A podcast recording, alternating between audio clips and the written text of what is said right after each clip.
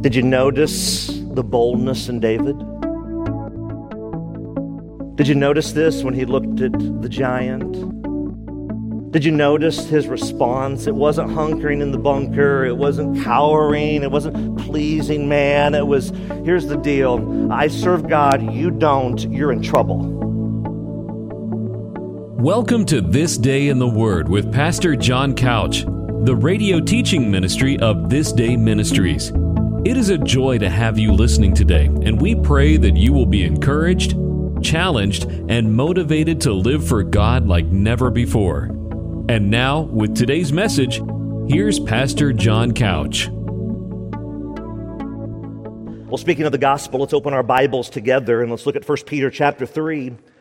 1 Peter chapter 3 in your Bible, looking from the ESV translation that I'm reading from. I'm going to read one verse today, verse 15 uh, in our continued word by word study of God's Word. And as you're turning there, the question I want to ask this morning is simply this Am I, are you prepared? Am I, are you prepared? You're probably asking, prepared for what? Well, we're going to find out today from one verse what we need to be prepared for because so many people in our culture today are not prepared. Uh, they will prepare for retirement, which that can be a good thing. They will prepare for a marriage. That's a good thing. They will prepare for children and having children, and that's a good thing. They will prepare for a new job assignment, new employment, and that's a good thing. But the question this morning is are you spiritually prepared? I use this illustration often when I'm witnessing to someone uh, because I think it's one that, that will show something very simple that they can really connect a kind of a hard emotion to a true reality. But I might take a chair if I'm sitting in a room, I'll even just take the chair and I'll, I'll hold it up or I'll set it on the desk and I'll say, What do you notice about this chair? How many legs does it have? And, and they'll typically say, Well, that one looks like it has four. Good answer. I will say, Well, let's kind of label these legs. Uh, one might be the emotional well being of who you are, another might be the mental well being of who you are. A third would be the physical component of who you are.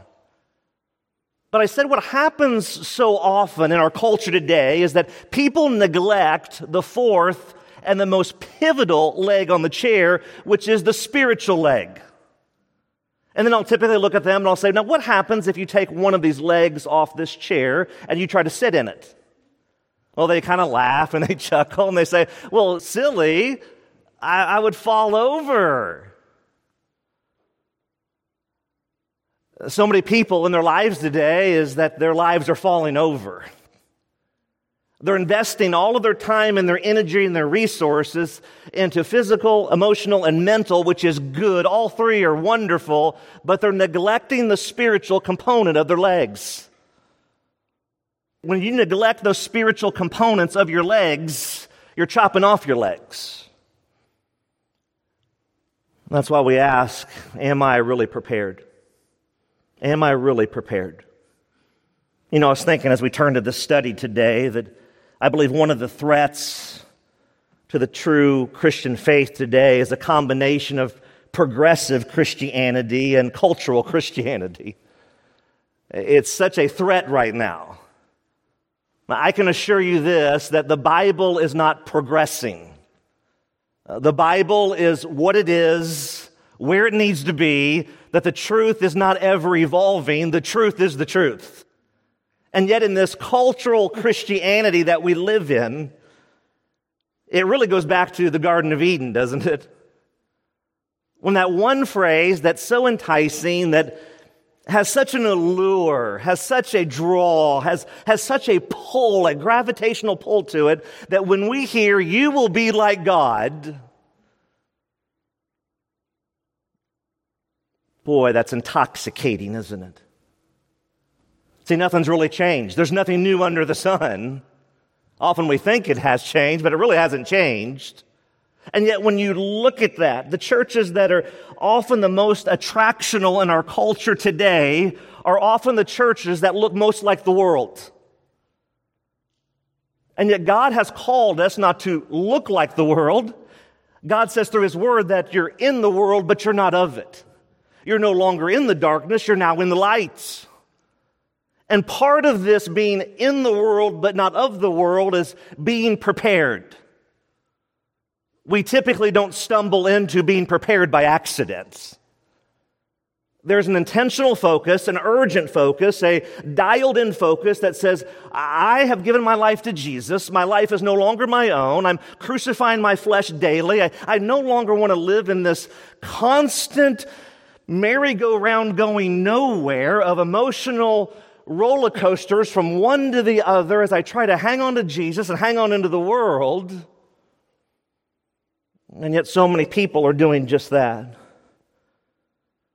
We don't need to give people more of the world, we need to give people more of the Word. Because it's the Word, the truth, that will set them free.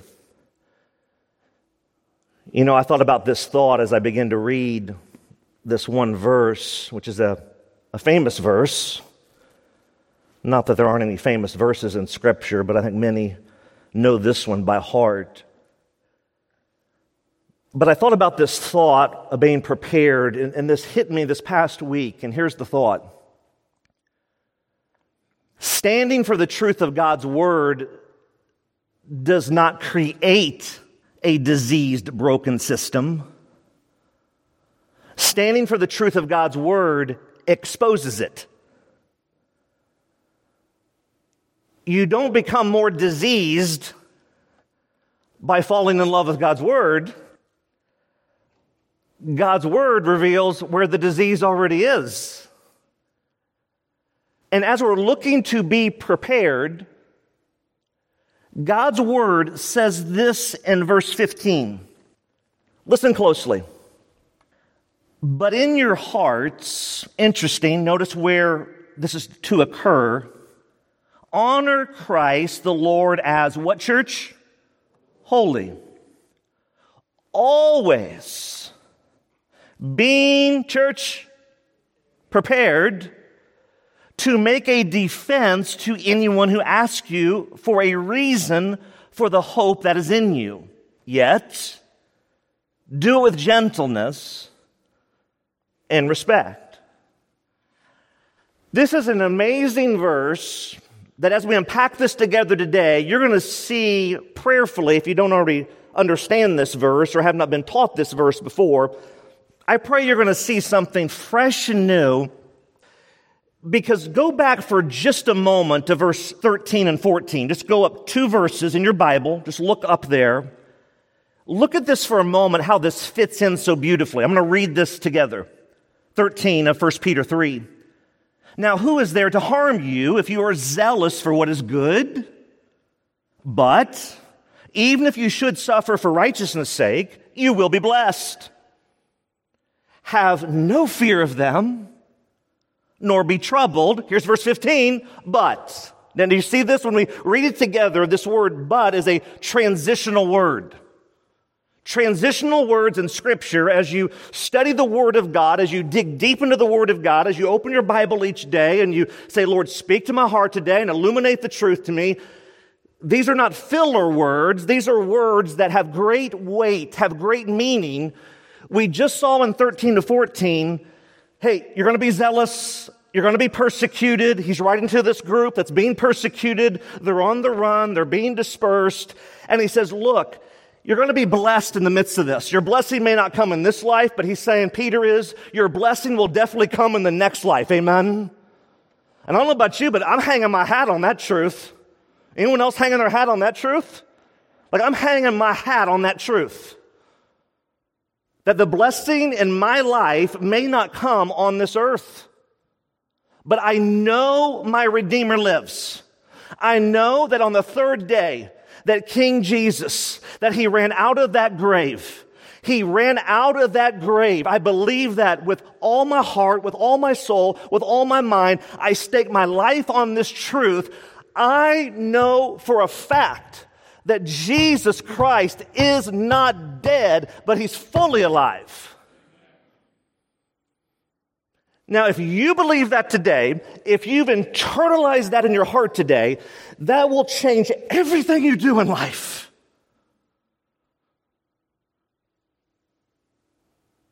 But if you're just kicking the tires, you will continue to be enslaved to confusion. And the enemy loves it when you get close to Jesus, but just not to Jesus, because now he can create even more confusion.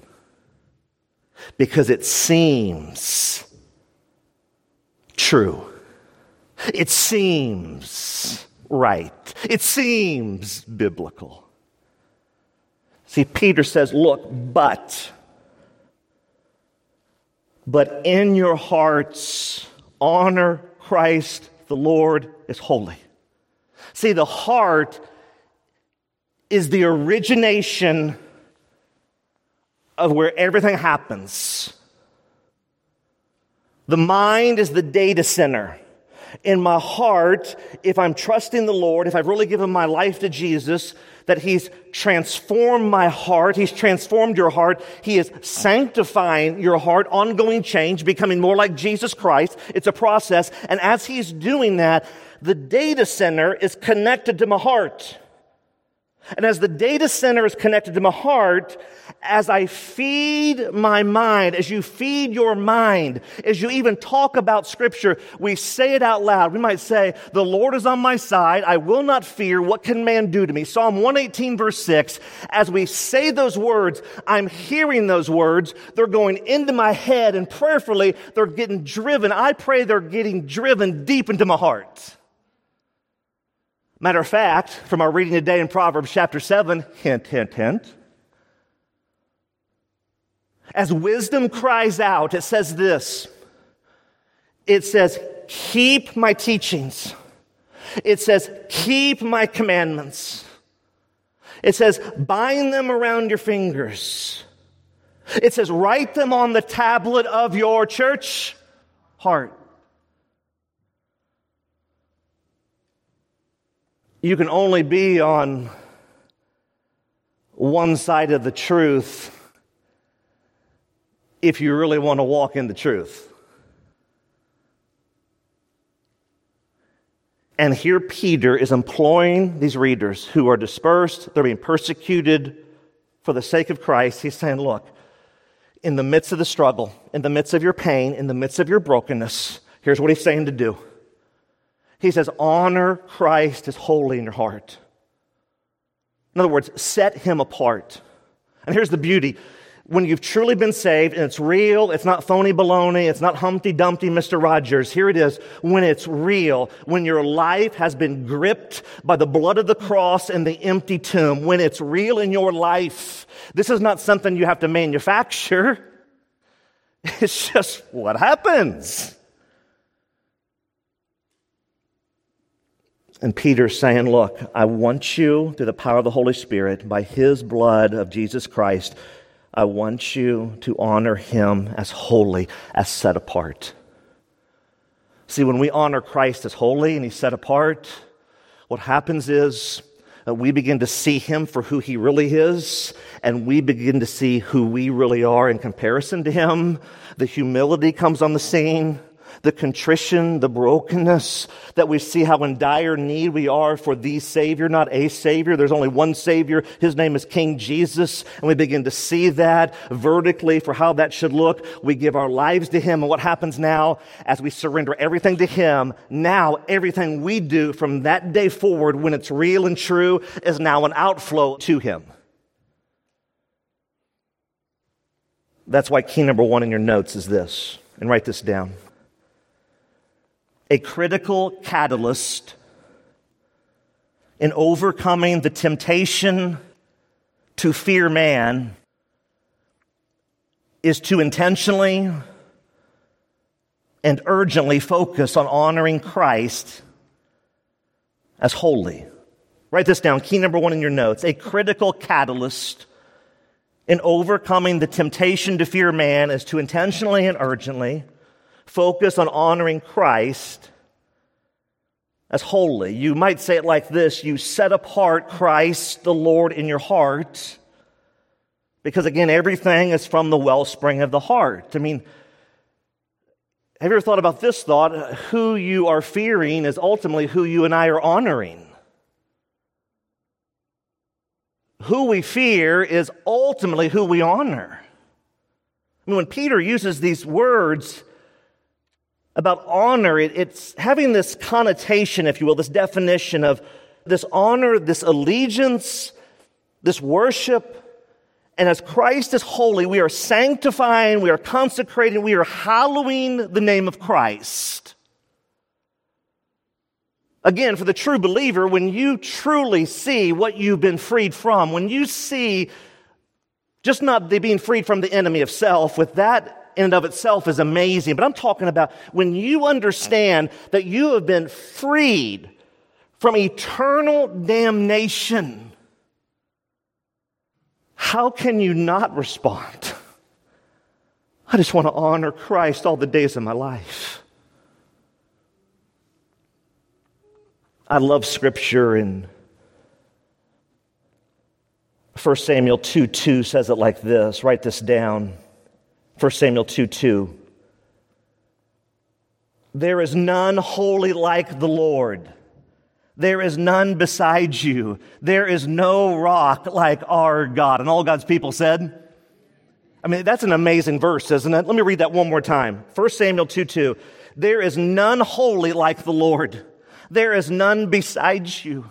There is no rock like our God. Do you understand this today, church? That no matter what you're dealing with and the struggles and the pain and the disappointments, and, and maybe you've had a really crummy week, maybe your life is unraveling at the seams.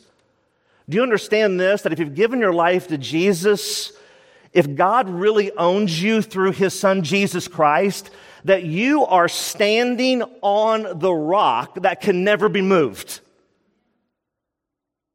that no matter what is topsy turvy in your world today, and it seems like what the ground is shifting almost every other minute in your life. You guys ever been there before? You feel like, I don't know what's going on here, but you can only pull so many pieces out of the Jenga puzzle before it falls. And you're just wondering what piece is going to get pulled out next.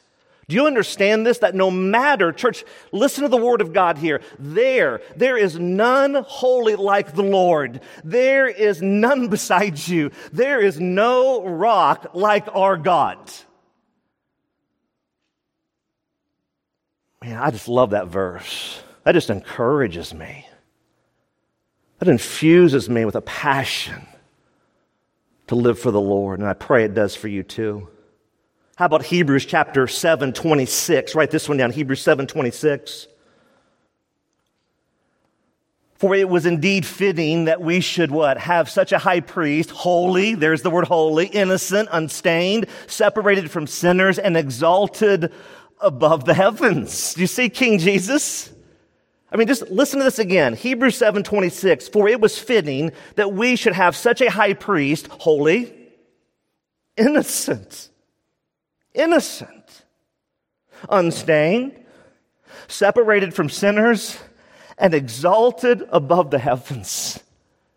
Boy, in the Old Testament, they would take a lamb and they would execute the lamb to shed the blood, and it had to be a perfect lamb. Do you understand this? In the New Testament, we simply know this that Jesus, the Lamb of God, who takes away the sin of the world, regardless of what Hollywood says, or Washington, or your friends, or whoever else, I know this Jesus Christ is and forever will be perfect.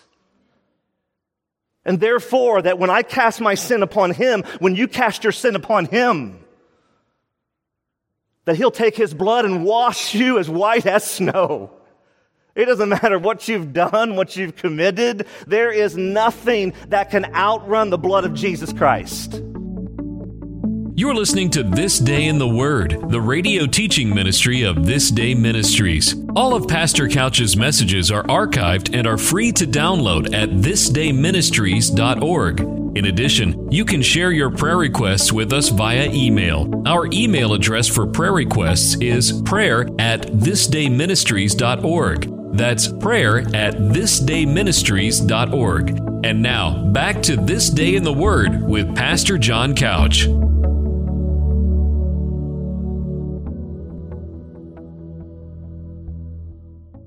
You say, well, how do we know all this? Well, write down one final verse under this section. Write down Mark chapter 1, verse 24. Mark chapter 1, 24. This is an amazing section of scripture because Jesus heals a man with an unclean spirit. Listen to what is said here in this one verse. What have you to do with us, Jesus of Nazareth? Have you come to destroy us? I know I know who you are, the Holy One of God. Wow. He knows. See, when you begin to see Jesus for who he really is, we begin to see who we really are. And we see how direly we need the blood of King Jesus. That's why Peter's saying here, he's saying, look, but in your hearts, don't just feel it. Don't just think about it. Don't just read about it once a week. He's saying, Oh, church. He's saying, but in your hearts, moment by moment, day by day, all your week long, honor, bless, glorify, praise, honor Christ as holy, as set apart. There's none like him. Where? In your hearts. And when you and I begin to do that, imagine what he'll do. So, in light of the wicked people that Peter's talking about that are trying to intimidate, look at the next part of the verse. Always being prepared to make a defense to anyone who asks you for a reason for the hope that is in you. You know, it's interesting, church, when you see the word always there, it means what always does at all times, perpetually, even just without any end. So always being what? Being prepared, being ready. The question we ask on the front end of the message today was simply this Am I, are you prepared? And here's the answer. The answer is this that we're to be prepared always. Always being prepared, but to do what? Well, here it is to make a defense to anyone who asks you for a reason for the hope that is in you. Most of you probably know this, but that word defense there is where we get our English word apologetics. It's making a deeply thought out, reasoned argument that's centered, grounded, and anchored in the truth. That's exactly what that phrase means.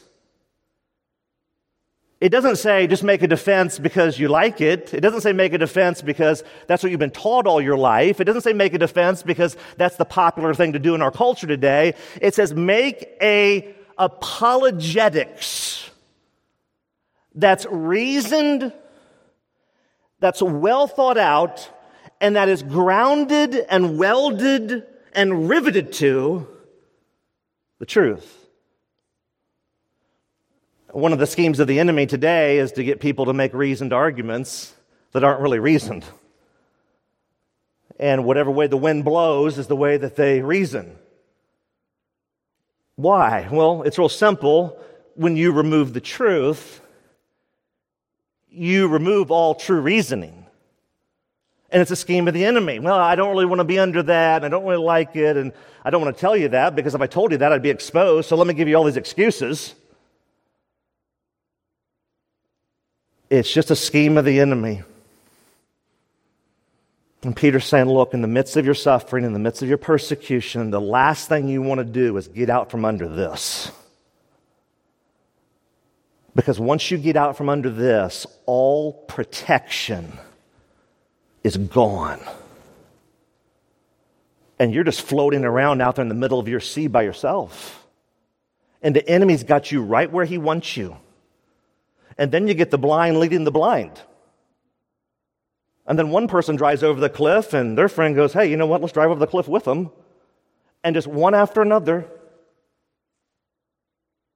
And it all comes back to we really don't love this. Because if you really love this, you don't get out from under it. You just say, Give me more. Give me more. I got to have this. It, it's nourishment for my soul. It, it actually feeds me. It's kind of like a car. I mean, you know, if you decide to put apple juice in the gas tank, good luck. Amen? A lot of people are putting apple juice in their spiritual gas tank. Why? Well, because it's more fun, right? It's, it tastes better. It's just another sign of our culture in these last days where men will be lovers of themselves and they hate the truth. And Peter says, Don't do it. That's why key number two is so important. Key number two, write this down. The best spiritual defense is a continually being prepared spiritual offense. Key number two, write it down. The best spiritual defense is a continually being prepared spiritual offense. You know, it's interesting in that verse that we just read there, that section of verse 15, always being prepared to make a defense to anyone who asks for a reason for the hope that is in you. Now, this hope is not a I'm wishing, it's not I'm crossing my fingers. I can say, I hope, I hope when I get home there are some chocolate chip muffins on the counter. That's not this hope. Church, I hope you get this. When Peter is talking about this hope, when he's talking about this hope, this is a confident expectation. This is not, I hope this thing's going to work out. Boy, I hope Jesus really arose from the dead, and boy, I hope I place my faith and trust in Him, and I hope it all, you know, is going to end up like I'd like it to. No, this is a hope that there's confidence in the midst of the struggle. That I know my Redeemer lives. That I'm not going to bend, I'm not going to buckle, I'm not going to break. I know God has promised this in His Word to me, and I'm going to stand on the truth of God's Word. That's what Peter's talking about here. Not some wishy washy, you know, fuddy duddy, milky toe, spineless hope. This is a confident expectation. Where do you get that from? You get that from yourself? You get that from just pulling yourself up by your bootstraps? Is that what you do? No. It all goes back to union to Christ. When you're truly in union to Him, church, everything is a outflow. I was thinking of these verses to hopefully encourage you. Because how will you, how will I continually be prepared? Did you notice he said always be prepared? Not like, hey, once in a while. Not like I raised a hand, said a prayer, did the cartwheel, signed the card, got dunked. Shh, Got that over with. Come on, Jesus, here are my plans. No, it's always being prepared, always. It's perpetual. How do you do that? Well, you really got to own your own discipleship. If someone else is owning your discipleship, your discipleship will never grow. But when you own your own discipleship and you begin to understand how important, not that it's just to God, but how important it is to your growth, that's when everything begins to change. Think about 2 Timothy chapter 3, 16 through 17. 2 Timothy 3, 16 through 17. All scripture is breathed out by God and is profitable for teaching, for reproof, for correction, and for training in righteousness. Why? That the man of God, that the woman of God may be complete and equipped for every good work. Church, not a trick question, not a trick question here, but if you want to be complete and equipped for every good work, any clue on what you should do? Don't overthink this. For the word of God is profitable for teaching, for reproof, for correction, and for training in righteousness, so that the man of God may be what? Complete and equipped for every good work. If you really want to be complete and equipped for every good work, you don't run away from God's word, you run to God's word. And yet the enemy has just fed a pack of lies to so many people as they drive over the spiritual cliffs of life. How about 1 Peter? Go back to 1 Peter chapter 1. We studied this a long time ago. 1 Peter 1:13. 1 Peter 1:13, therefore preparing your minds for action. There's the word preparing. For what? For action. And being sober-minded, clear-headed, set your hope. It's very interesting. So there's a preparing your minds for action and a setting of your hope fully on the grace that will be brought to you at the revelation of who church? Jesus Christ. See, this is not overly complicated, but what complicates this is the me monster. And the me monster gets in here, and the flesh is not being pleased and satisfied. And the flesh convinces our minds that it's, I'm not really being fed, when the reality is you're being fed. You just don't want to eat. And here's where we end up. I was thinking about an example of someone who is bold. And look at this example in Scripture from 1 Samuel 17, 41 through 49. This is a bold answer of hope. So set your hope fully on Christ be ready, be prepared always to give a defense, that apologetics for the hope that's within you. And again, when the hope's in you, when someone asks, you don't have to go, well, here, give me a moment to think about this. No, the hope's already in you. You just begin to now speak. You give the defense, you give the answer for the hope that's in you. Listen to the hope in this section of verses from 1 Samuel 17, 41 through 49, as David faced a seemingly insurmountable giant. And the Philistine moved towards and forward and came near to David with his shield bearer in front of him. And when the Philistine looked and saw David, he disdained him. See, he mocks. That's what happens, right? You begin to mock. He's mocking. For he was but a youth, he was ruddy and handsome in, in, appearance. And the Philistine said to David, Am I a dog that you come to me with sticks? Well, the taunting is going on, isn't it? The Philistine cursed David by his gods. Then the Philistine said to David, Come to me, and I will give your flesh to the birds of the air to the beasts of the field. But then David said to the Philistine, you come to me with a sword and with a spear and with a javelin, but I come to you in the name of the Lord of hosts, the God of the armies of Israel, whom you have defiled. This day, not tomorrow, not next week, not next year, this day the Lord will deliver you into my hand and will strike you down and cut off your head, and I will give the dead bodies of the host of the Philistines this day to the birds of the air and to the wild beasts of the earth. Why? That all that all the earth may know that there is a God in Israel, and that all this assembly may know that the Lord saves, not with a sword and a spear, for the battle is the Lord's. And he will give you into our hand. When the Philistine arose and came and drew near to David to meet him, David ran quickly toward the battle line to meet the Philistine. David put his hand in his bag and took out a stone and slung it and struck the Philistine on the head, the forehead. The stone sank into his forehead and he fell on his face to the ground, and all God's people said, Wow, wow. Did you notice the boldness in David? Did you notice this when he looked at the giant?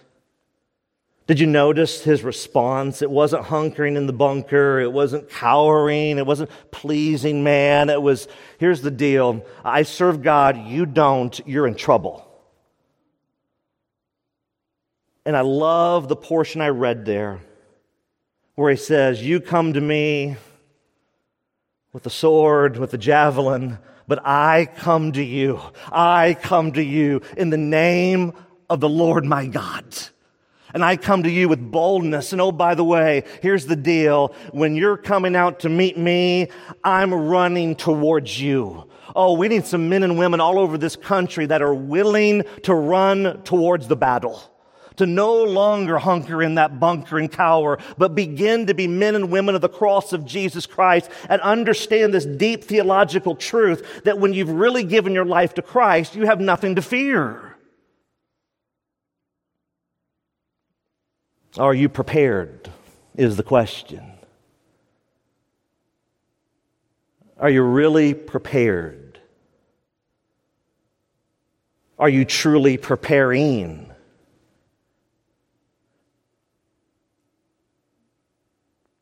See, God's word gives us one final admonition. And as you're thinking through this last part of this verse, I just want to remind us, as I'm just thinking about this thought, that Peter, the one who wrote this, that Peter went from coward to courageous. Hey, Peter, do, do you know this guy named Jesus? I don't know this guy. I don't know who this guy is. Once, twice, three times. And Jesus, in his sovereignty of being all knowing, says, Peter, here's the deal. In spite of you, something's going to click in a moment in your life, and the light bulb's going to come on, and you're going to be the Petra the little stone that I'm going to build my church on. Jesus said, I'm going to do the building, but I'm going to build my church on you, this foundation. And what happens is that when Christ truly became real in Peter's life, he went from coward to courageous because you fast forward to Acts chapter 5 and you see so beautifully that, that there Peter is and he's speaking there to the religious people of the day and, and they're coming at him saying, you guys can't go out and preach this Jesus. And he goes, oh, watch me. He says, Watch me. He says, Here's the deal I'm going to obey God rather than you. And then what happens? You fast forward later in Acts chapter 5, and they get beaten and they get tortured for the name of Jesus. It says this that they left the presence of the religious people and they were rejoicing, counting it, honoring, and worthy to suffer shame for the name. From coward to courageous.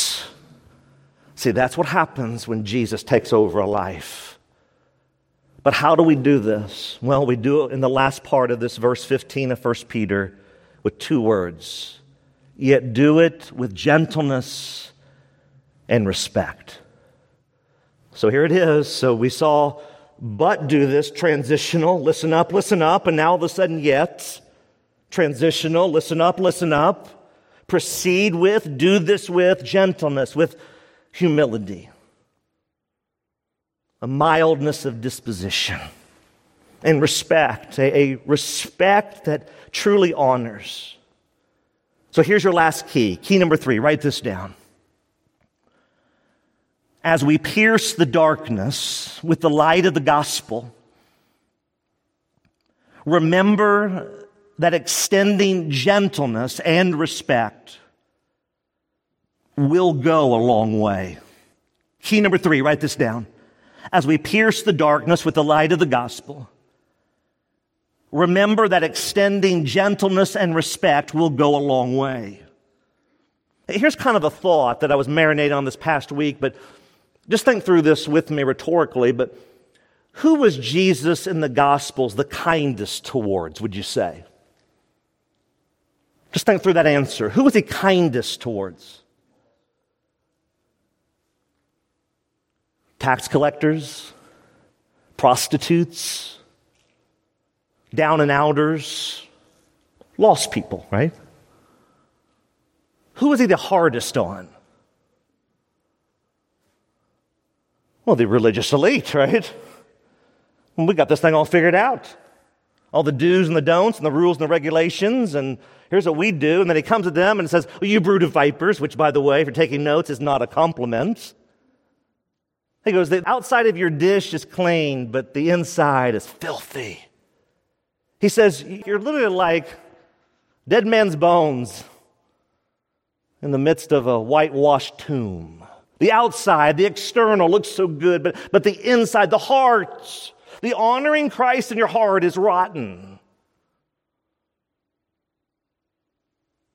You know, it's interesting that when I, I talk to folks each week out in the community as I'm sharing the gospel and hearing their story, it really goes a long way to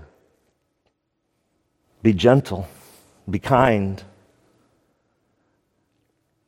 I hate to say this, but some of the meanest people I've ever encountered over the years of my life have been people that profess the name of Jesus. Just mean. Just mean people. Are all people that profess Jesus mean? Of course not. There's a lot of really nice people, kind people. I find it interesting that when you really think about this thought, that, that a person who is truly becoming more like Christ, if it's real, their heart is softening. It's not getting harder, it's getting softer when it's real. And there's something about this because for the person that has truly given their life to Christ and they are regenerate, there's a regeneration that has happened inside their life that Christ, through his blood, through his righteousness, has taken a dead person and now made them alive. The heart begins to begin to be made new. And there's a softening in this. I was thinking through that, and I wanted to give you a couple more verses just to underpin this thought. Write down Galatians chapter 6, verse 1. Write this down. Galatians 6, verse 1. Powerful verse. Powerful. Here's what it says Brothers, if anyone is caught in any transgression, you who are spiritual should restore him in a spirit of what church? Gentleness. Why? Keeping watch on yourself, lest you too be tempted. Now, now, this is interesting. Is there a time to fashion a whip and turn over some tables? Those happen occasionally, but if that's kind of a habitual pattern, that's not a good sign. See, what happens so often is when we get wounded, if we're not careful, we can develop underlying, simmering resentment and it's just there, it's festering, sometimes for decades. And so to then be gentle, to be respectful, isn't our default. I can't ask you to do something I'm not willing to do, so let me give you an example. So, when, not if, but when people speak illy of me, I often will send them a note And it's often a note thanking them. Thank you for the times that you did something kind for me.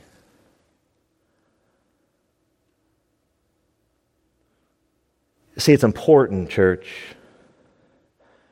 because when you stand for the truth, it's not if you're going to be persecuted and slandered, it's just a matter of when. So if you're willing to imitate Christ, as he's been teaching me to do, prayerfully, that will be a witness to the people that are doing the hurting, because at the end of the day, we want all people, including myself, to repent and to fall madly in love with Jesus. Amen. And yet, in a broken world where there's so much hate, and so much division, we can be the ones, we must be the ones that in the midst of all of it imitate Christ. Amen. Let me give you a final section of verses. Here it is Galatians chapter 5, 16 through 26. And I believe this is going to wrap all of this up so beautifully. Here's what it says Galatians 5, 16 through 26. Paul writes again, church in Galatia. He says, But I say, walk by the Spirit, Holy Spirit, and you will not gratify the desires of the flesh. For the desires of the flesh are against the Spirit, the Holy Spirit. They're warring. And the desires of the Spirit are against the flesh, for they are opposed to each other to do something to keep you from doing the things you want to do. But if you are led by the Holy Spirit, you are not under the law. Now, the works of the flesh are evident. Their sexual immorality, their impurity, their sensuality, their idolatry, their sorcery. But all those things sound horrible, don't they?